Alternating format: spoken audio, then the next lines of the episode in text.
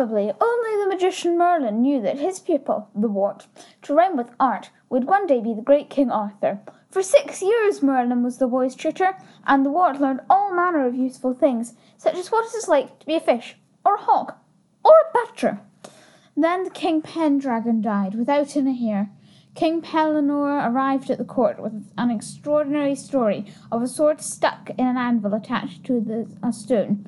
Written in this sword in gold letters were the words, Whoso pulleth out this sword of this stone and anvil is right wise the king born of all England.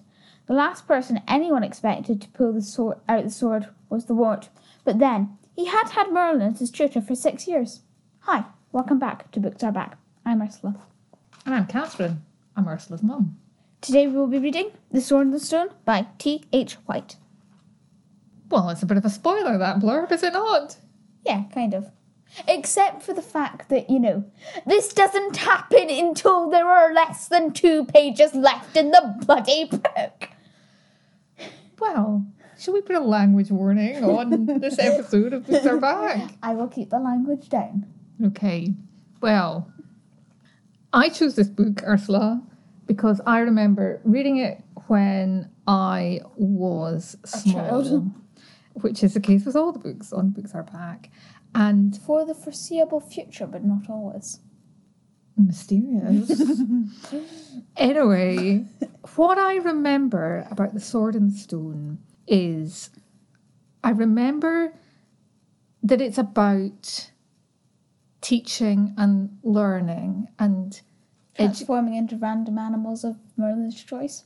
yes so that's to, to me it's all about merlin and there's a beautiful picture of merlin's study on this paperback that i think is my one. And you know he's so cool and he's got all these cool things to learn about in his study stuffed animals and astrolabes and he's got some kind of alchemical sort of equipment. But the education of arthur seems to be possibly is it just about learning about nature and Yeah. things There, and there is history, I think, sometimes. I think they do take, you know, the occasional history lessons, if anybody can really be bothered to do a history lesson. and merlin turns arthur into animals so that he can learn what they know now i can't remember any of the important lessons that he learnt from any particular animals really but i do remember that when he was a fish he was swimming about in the moat of the castle where he lived and he looked up at the surface of the water and there was some kind of visual effect. As he looked out of the water as he looked up there was a sort of a rainbow effect or, or an Yeah. iridescent effect or something. And i always think about that. Every time i'm in water i always think if i if i looked up would i see this and i saw the sun would it be a would it be a rainbow like when the wart was in the moat at the castle so that was Well, a for me, it wouldn't, because my, you know, swimming goggles are unfortunately tinted blue. ah, And so th- this causes a real problem for me. Every time I get out of the swimming pool and lift my goggles up, if I've been in the water for a long time, I go, someone paint the walls pink? And look like a real idiot. Because, you know, my pink sensors are automatically activated. because because you've lost the blue Yeah. So it doesn't seem like a really important lesson that I remember from the from the story, Well, what- but it obviously made an impact. What were you going to say? At once he goes, he becomes an, a snake, and he gets told two snake stories. One is about kind of nature and who can win if it's the big animal who's wise or the small but feisty animal who works in a team, Oh right, but okay. not the who but who's not very clever. But do the animals have meaningful lessons, like not just what it's like to fly, but but lessons about how to live your life? Yeah, they they do, they do. Yeah.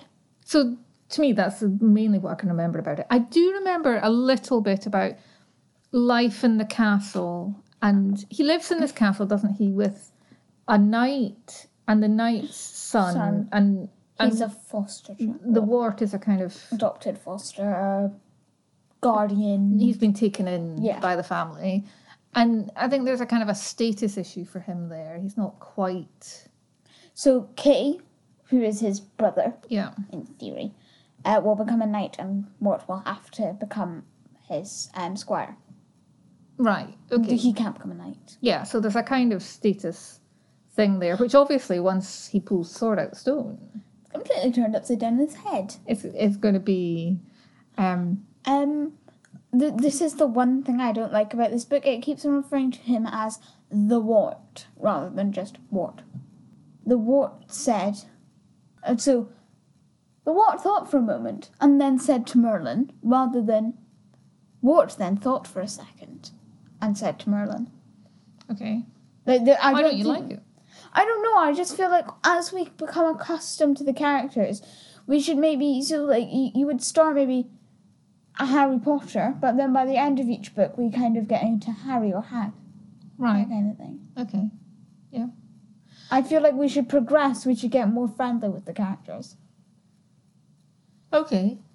I think that I thought that it was like his nickname. Yeah, his nickname is The- the the Wart. Wart, but I think Kay mostly calls him "Hey Wart, come over here," Oh, does he? rather than "Hey the Wart, come over here." Right. Okay. Fair enough. There's some stuff I remember about people in the castle who live there. There's a, there's a, a child who lives with the dogs. Is that right? Yeah, the dog boy. Um, and there's a falconer and that kind of thing. Yeah. But I don't remember much. I'm sure there are adventures outside the castle. I don't remember. No, mum. They just always stay inside the castle and sit around all day. Yes, yes. They, they leave the castle quite often. I heard you talking about Robin Hood when you were reading it. Robin Wood. Robin Wood. Okay. Was he basically Robin Hood? Yes, he, he's literally Robin Hood. but I, I think it would be illegal at the time the book was written to still be calling someone Robin Hood. Why? Because I don't think the copyright would have been left off that by then. Oh no, I think no, I think Robin Hood's an old old story, Hmm. so that would be okay. It's probably not even actually copyrighted. Probably not. Maybe T. H. White had some point he wanted to make by calling him Wood. I don't think, or may, maybe, but I, everyone else is just called Little John Maid Marian. That kind of thing. So Okay, maybe he just wanted to make the character his own. It's a good book? It's an amazing book. I like it a lot. You can see I've bookmarked some stuff for us to look at. Oh yes. Now what part? What parts have you picked out?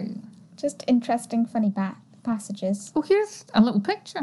What's this picture of but- different kinds of hats? So Merlin says to, I think it's his owl. No, it's some. It's one of his enchanted objects. Go and bring me my the hat that I wore in 1987 or something, because he's living backwards. So he was born, say now, Okay. and is going to die. Say this book's set in the 1600s, he's going to die in the 1400s, okay. if that makes sense. Mhm. Uh huh. And so said, Bring me the hat that I wore in 1876. And no, that was the one I wore to the king's birthday in 45. That is the one I went to, I wore to King, to Queen Elizabeth's coronation. That is, wouldn't it be easier to say, just bring me my magician's hat? so it's just kind of listing all the different And hats there's actually little pictures of they the hat. brought. It, look, it, looks like it's probably the only It's picture in the whole the book. In the whole entire book. must be just a wee diagram the author drew himself. You were telling me about a funny passage about the weather. Can Yeah. you find that? it's talking about like lots of different things from old, Eng- old England. Okay. These marvels were great and comfortable ones, but in the old England there was a greater still. The weather behaved itself. In the spring, all the little flowers came out obediently in the, med- the meads, and the dew sparkled, and the birds sang. In the summer, it was beautifully hot for no less than four months, and if it did rain, just enough for agricultural purposes, they managed to arrange it so that it only rained while you were in bed. In the autumn, the leaves flamed and rattled before the west winds, tempered, tempering their sadder dew with glory. And in the winter, which was confined by statute to two months, the snow lay evenly, three feet thick, but never turned to slush. Fantastic. Mhm. And that that, is how weather is supposed to be. That really made you when you were reading that, you were like, "Hey, listen to this." That really made you smile. In a complete breach of protocol. I suppose that's true. um, But no, it's nice when you're reading to share a passage with someone. So is it quite humorous? Yeah. Is it exciting? Yeah, I guess so. Um, it's not an exciting book. The bits, like the, it's almost like reading a comic strip. Something like I don't know, Charlie Brown. You wouldn't class as an exciting comic strip, but each of the kind of arcs, like story arcs, are very exciting. Okay. It's kind of that, and then there are kind of transition bits like that, which are just kind of describing the the weather or the the boy who lives with the dog. Okay.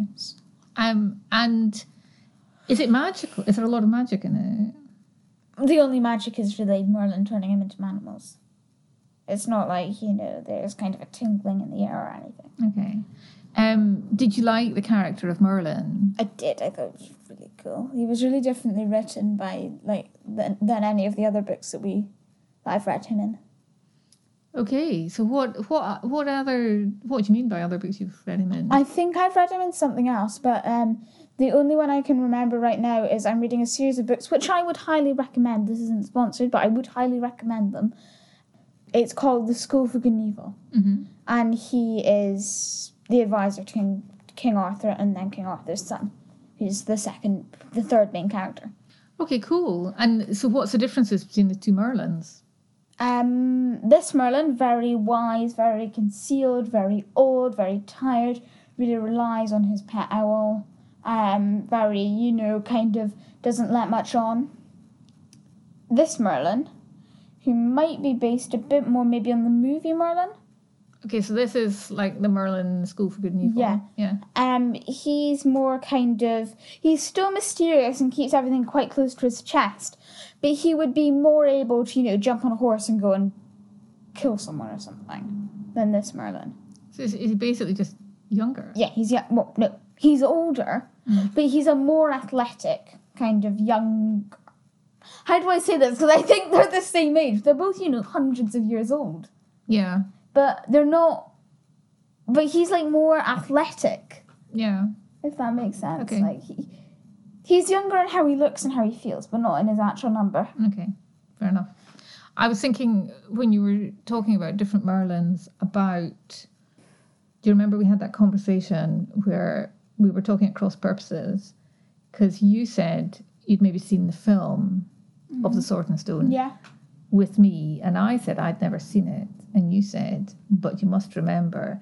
And it turned out you were talking about the kid who would be king. Yeah. Now the Merlin in that, he's very he's pretty young. Yeah, it's pretty open as well. I mean, he's pretty able to just say, "Oh, and by the way, he might want to pick a shield tomorrow." And he and he I love his magic. The magic he does. He does this sort of stuff with his hands, really quick movements with his hands. Yeah, I think he like teaches someone else, and then he uses it to like bring the coins out of the gaming machine, and then they like take it to like an armor shop, like, Yeah. and they they put like these huge like little like their towels and stuff of quarters because it's I think it's set in England, no, of pennies, and they go. How much will this buy us? And yes, these are all pennies. Yeah, so I, I think it's quite an interesting sort of theme is which I've been looking at when I've been trying to find out about T.H. White is this idea, you know, there are legends. There's a legend of King Yeah. Arthur. Uh huh. And how do we know what you know what's the actual legend? Because different there's different tellings, it gets kind of caught up and This is what I would have thought as the legend of King Arthur, well this is as kind like of the proper one. Yeah, no, well, this is kind of thought of as being a sort of a very base. beautiful retelling. Yeah. It's a it's a retelling. I'll t- shall I shall I cut into a bit of T H Well, White? can, I- can I ask a question Yeah. first? Is the real legend of King Arthur this like does, does it go into this much of like everyday life and stuff, or does it really have him meets King um King Pellinore, um who's fight working for the trying to find the questing beast, goes home, meets Merlin, brings Merlin home, meets Robin Wood, brings Robin Wood home, goes to a jousting competition, comes home, wins. Well, no, goes to a competition, accidentally pulls a sword out the out of a stone and becomes king of England. that's legend done. I think the legend is there was a king, Pendragon, who had a son who, when he was a baby, was taken from him by the magician Merlin. And when he died, no one knew who was the heir to be the King of England. And Merlin appeared and said, Are you all trying to pull this sword from the stone? I've got a guy. and that was Arthur. So um, T.H. White had studied a book um, written by somebody called Thomas Malory, which is I'll go and look Thomas Malory up after we've recorded this. well, it's a 15th century book. Great, so I'm not going to be able to understand any of it. okay, in which Thomas Malory writes the legends of King Arthur. And as far as I can work out, when he wrote them down, they had been folklore for several hundred years So what before that. told him. Yeah, so And so they're they're older than than the 15th century. Um, but he wrote them down, and that was a very popular book. And So that's what people really work off. Yes, I think uh, to, to a great extent. And then T.H. White was studying this at- at university and he decided, so wh- what he called The Sword and Stone was he said it's a kind of a prequel, you know, because it tells you about what happened between like the time that up. Merlin kidnapped the Which he's not baby told of. From But Pendragon. Merlin's not evil. Yes, I'm not very sure exactly what the purpose of taking the baby away was, but anyway, um, to educate him, maybe. Yeah, maybe.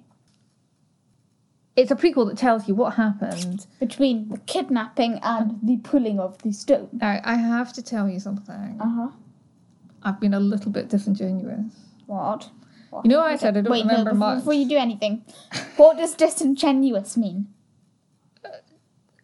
Covering up the truth somewhat. Oh, come on. You know, I said I didn't remember much about the book. Yes, Well, I do. You know, you were saying you were going to read it until you got to the bit where the sword was pulled out of stone. Yes, which you know, unfortunately, is literally the last page of the book.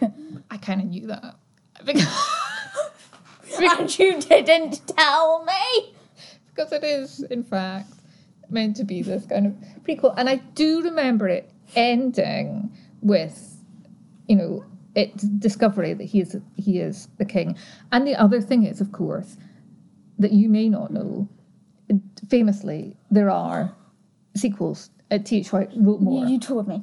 and he wrote uh, four books, and they made up a set. Aren't they called the Once and Future King? Yes, make up the, the, the set together is called The Once and Future King. And I didn't go on to read it. Um, I had a friend who did go on to read it. And I've had some difficulty trying to work out actually whether they're intended to be children's books at all. I didn't see any language in that one. No, but they they go on to talk about, you know, the Knights of the Round Table and the relationships between Lancelot and Guinevere and Arthur. Ah, yes. I, I know about them from the School of Good and Evil. Doesn't Lancelot eventually, like, run off with Guinevere, who's Arthur's wife? Yeah, I think that there's a I think there's a bit of a love triangle, as we call it in the fiction trade. But they're not. There. They're not an actual triangle. It's an arrow. You've got to love arrow. Because uh, i- if it was a love triangle, then C would have to love A. as well. Yes, exactly. Because A loves B and B loves C. So for it, then that's an arrow. So for it to be a triangle, C's got to love. A, A. as well. Okay, so um, that is T.H. White. He was basically not, he doesn't have an amazing backstory like other people. He wasn't a scientist or a soldier or anything. What he was, was he was a writer. He um, was born in India and he had Oh. uh, to an, Ang- an Anglo Indian family. He had a very unhappy childhood. His parents were not happily married, and he was not, I don't think, well cared for by them. And he came to England um, to be educated. And when he left university, having written this thesis about Thomas Malory's book, he became a school teacher for a while. Do you know what he taught? I think he taught English. And then he was living it was a boarding school. It was a, a one of the big English public schools. I think it was Stowe. He was living near the school in a cottage in the woods, and he became very interested in things like hunting and falconry and fishing and nature and all those kinds of things. Transforming himself into fish. It's all those kinds of things appear in the in the in the stories, and eventually, and he was writing, and eventually he just retreated to this cottage, and he wasn't a teacher anymore, and he was a writer, and he was very successful. He wrote all kinds of things. He wrote detective stories and science mm. fiction and all these books for children and adults, and the Sword and Stone was published in 1938 and it was it, it was immediately a success and Walt Disney optioned it. They bought the rights for it straight away and they've made a cartoon of it. And I think we're now clear that neither of us have seen that cartoon. Is that right? Seen the cartoon.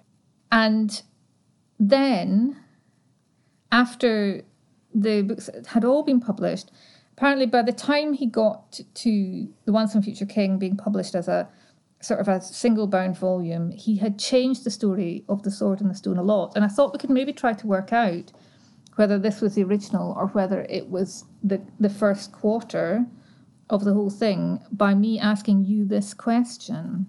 Mm-hmm. Does Merlin turn the Wart into an ant or a goose in this book? Don't think so. So I think that means. Wait, is, is it an either or question? No, uh, uh, it's by the time it gets into the the combined volume, there's there's an ant episode and a goose, episode in those. To, to teach what life episode it's always better to fly in a triangle? It's always better fun. I imagine you could learn a lot from ants. Oh, Don't ants yeah. have quite a Yeah. sort of What leafcutter ants do? an interesting structured society? Leafcutter ants can carry, you know, like seven times their body weight, Yeah, which is quite cool. Can I become an ant? I wouldn't have thought so. Not without a bit of magic. Why? So no memory of an ant episode. So I think this must be the story as it was originally published, mm-hmm. first of all. And the other thing I wanted to tell you about T.H. White and his role in the history of British fantasy literature is I've discovered, also I can't find the original quote, but it's well reported that J.K. Rowling has said that the wart is Harry Potter's spiritual ancestor. What is a spiritual ancestor? Like he's he's the wizard that came before, basically. And I Okay. I just wondered what you thought about that, if you saw any similarities in their stories.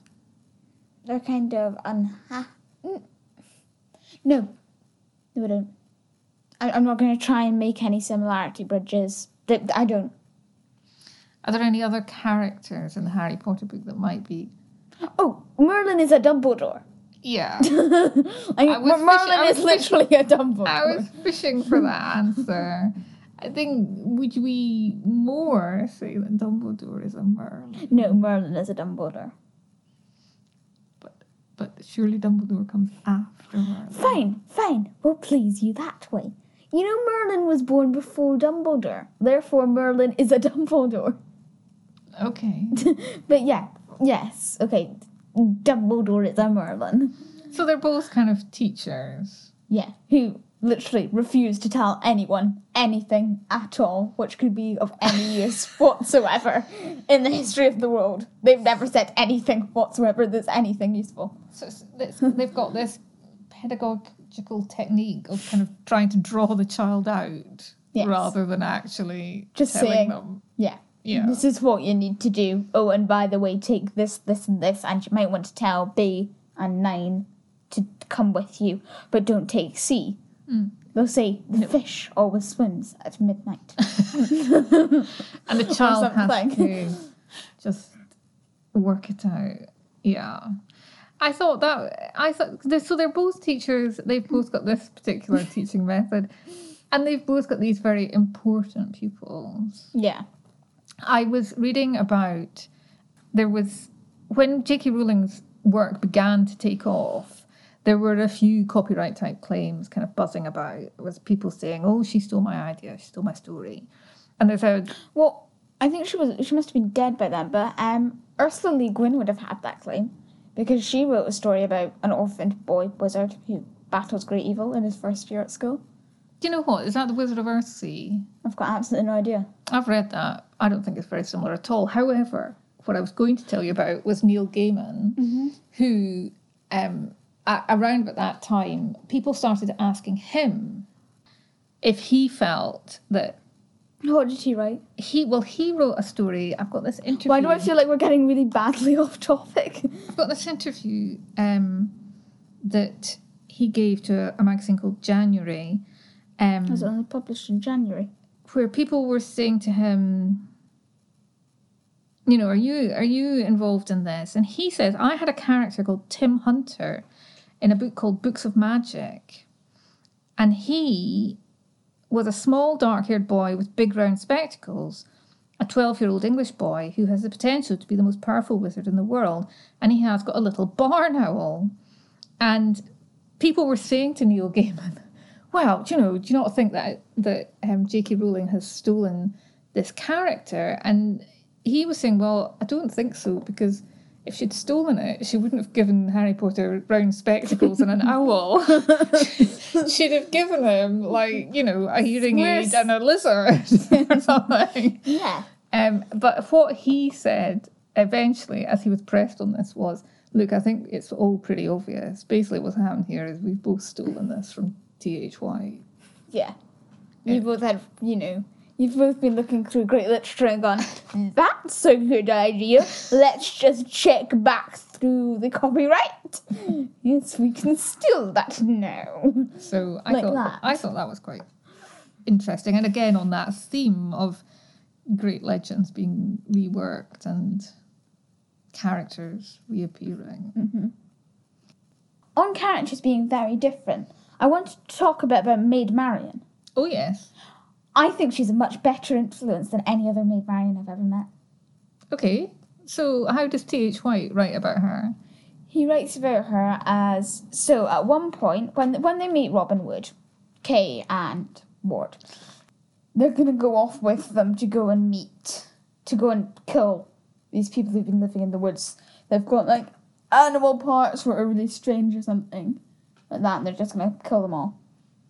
And Robin splits them all into eight groups, gives each one a leader, Much the Miller's son himself, Friar Tuck, Little John, so on and so on. And Marian's one of those reader, leaders. And she's just, she's such a better role model than this little pretty princess who's been stuck up in a castle who old little Robin Hood came to rescue. She's literally, Oi, Robin, give me your sword. Or, and she can shoot just as well as anyone else. So she's actually with the the Yeah. band of outlaws. She is a married man, well, a married woman. Mary. And it never tells us, but I'm pretty sure she's wearing trousers and stuff. Yeah. Okay. Cool. Oh, I'm- I'm glad she caught your she caught your imagination. Inspiring women of tomorrow! Except she was written a couple of centuries ago. Yeah, it's interesting. I just all of those episodes seem to have just slipped from my from my memory. On the topic of which, have you got a quiz? yes, I do. Right, we go. There is one question here that we will get sued for if you do not answer because I've told you the answer in this episode. Okay. Okay. First question Yeah. How many years did King Arthur have Merlin as his tutor? Six. Good. For you. That wasn't the question. Oh. it was, it was, it was. um, so Robin says that they need to be practicing with Marian's bows because to shoot with another man's bow is like cutting with another man's Knife? sickle. Oh. Yeah, it's easy to borrow someone's knife, but your sickle's personal. right. Okay. And then at one point he gets turned into a hawk. Um, and he goes and he has to pass three questions, like the trials, to get in and be accepted in those hawk race. I remember this. So he's not like a wild hawk. He's turned into like one of the hawks that that. Sir Hector keeps in his castle for Yeah, and hunting. like you see, and they bang meat on their gloves. and it's all kind and of bring them back. it's quite scary this episode it's quite the other hawks are quite threatening isn't it Yeah. right sorry so what's the question sorry, th- I, I have just remembered this stuff Right, okay, so I think the third question is what do you have that a sparrow does not? This is the most important part of your body. is it my gripping claws Any of these answers would be acceptable claws, talons, or feet. Feet is the answer that he gives. right Um, and then do you want a bonus point, which isn't actually written down, okay which is also in the trials? yeah If you were fighting a pigeon much bigger than yourself, what would you do? get higher than it and come down with my grippy claws Why? I would strangle him with my claws, Right. said the Wart. interesting did you know that T.H. White wrote a book about falconry Did he? He did. So, as- do you remember I said he went to live in this cottage in the Yeah. woods?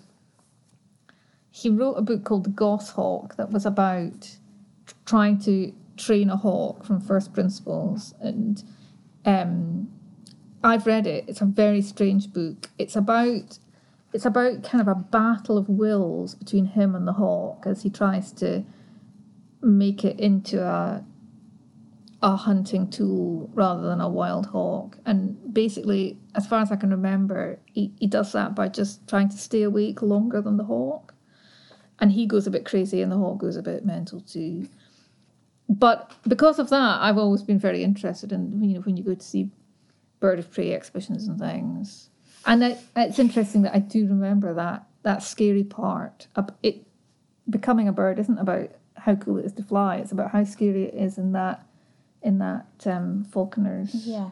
shed, isn't it? Fantastic. Well, I'm glad you enjoyed it. I think it took you quite a while to get into it, did it? Yeah. I think the start's just kind of slow, but I think it definitely picks up. Excellent. I've picked a simpler book for the next Yes. episode. I have brought Ooh. the Spy's Guidebook. Ooh. I will investigate whether this even has an author. The cover says The Usborne Spy's Guidebook. Mm-hmm. It says illustrated by Colin King. Maybe you could do some I'll do some research. search into Colin King. I love this book. I think I love it too. Read it, and we'll talk about it next time on Books Are Books Back. are back. Bye. Thanks for listening.